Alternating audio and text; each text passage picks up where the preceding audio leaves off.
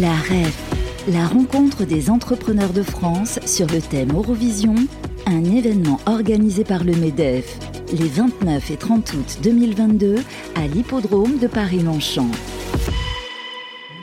Et oui, toujours à Paris-Longchamp, à l'hippodrome de Paris-Longchamp, pour la rencontre des entrepreneurs de France. Et justement, j'ai sur euh, le plateau un entrepreneur avec moi, euh, fondateur, dirigeant de People Sphere. Il s'agit de Philippe Bloquet. Bonjour. Oui, bonjour. Alors, vous avez euh, créé une plateforme, la plateforme SIRH, destinée du coup au RH, du B2B. Donc, vous allez nous expliquer en quoi consiste cette plateforme.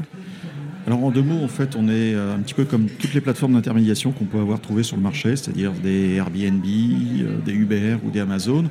On est un intermédiaire entre d'un côté une complexité euh, logicielle qui est née du monde du SaaS. Il y a 10 000 logiciels RH dans le monde au jour d'aujourd'hui. Et donc quand un responsable RH veut faire son système d'information, eh bien il est confronté à ce dilemme de ce nombre d'outils et euh, cette impossibilité euh, de les connecter les uns avec les autres. Donc nous, on, permet de construire son système d'information, on va choisir comme ça ces logiciels, comme on choisirait son hôtel, et on va assurer en plus l'usage de ces hôtels unifiés, enfin l'usage de ces composants logiciels, pardon, de manière tout à fait unifiée à travers la plateforme. Donc on est un agrégateur, et pour ça, bah, ça veut dire que le collaborateur, le responsable RH, il accède en un seul point à cette richesse fonctionnelle qui est offerte par le SaaS. Toutes les données issues des logiciels connectés remontent au niveau du DRH qui peut sortir des analyses globales. Particulièrement intéressant pour des entreprises qui sont euh, dans l'international parce que euh, les réglementations euh, en France ne sont pas les mêmes qu'à l'étranger. Donc on a des diversités d'outils et on a des, on a des entreprises qui ont jusqu'à une centaine d'outils RH compte tenu de leur diversité.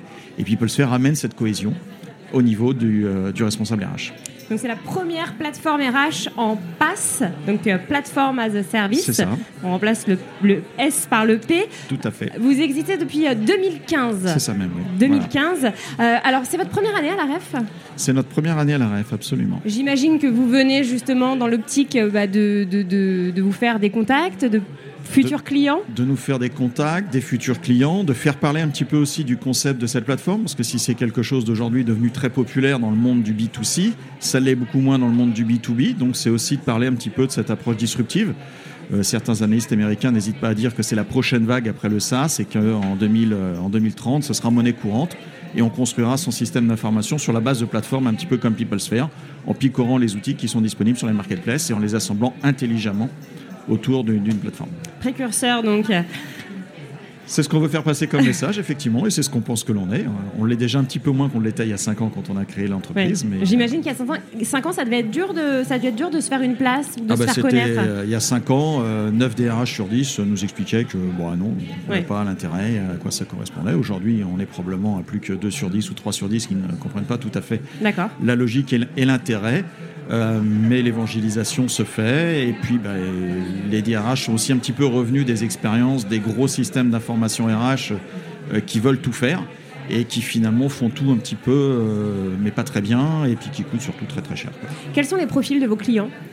Alors on est sur les entreprises qui sont entre 500 et 20 000 collaborateurs et donc bien sûr des profils de sociétés qui ont une certaine diversité technologique, c'est-à-dire des entreprises qui sont soit à l'international, euh, des entreprises qui sont le fruit de plusieurs fusions-acquisitions, qui sont dans un processus de fusion-acquisition, euh, des entreprises qui ont des systèmes d'information historiques aussi forts, euh, et donc pour lesquels il est difficile de balayer tout ça et de se dire je vais mettre un gros système à la place. Non, ça, ça marche pas. Et là, PeopleSphere est particulièrement bien adapté puisqu'il a un impact minimum pour les solutions, les solutions qui sont existantes et puis un bénéfice qui est immédiat. D'accord. Eh bien, merci infiniment, euh, Philippe Bloquet, d'être venu nous présenter euh, PeopleSphere, dont vous êtes euh, le fondateur dirigeant. Merci. La REF, la rencontre des entrepreneurs de France sur le thème Eurovision, un événement organisé par le MEDEF les 29 et 30 août 2022 à l'hippodrome de Paris-Longchamp.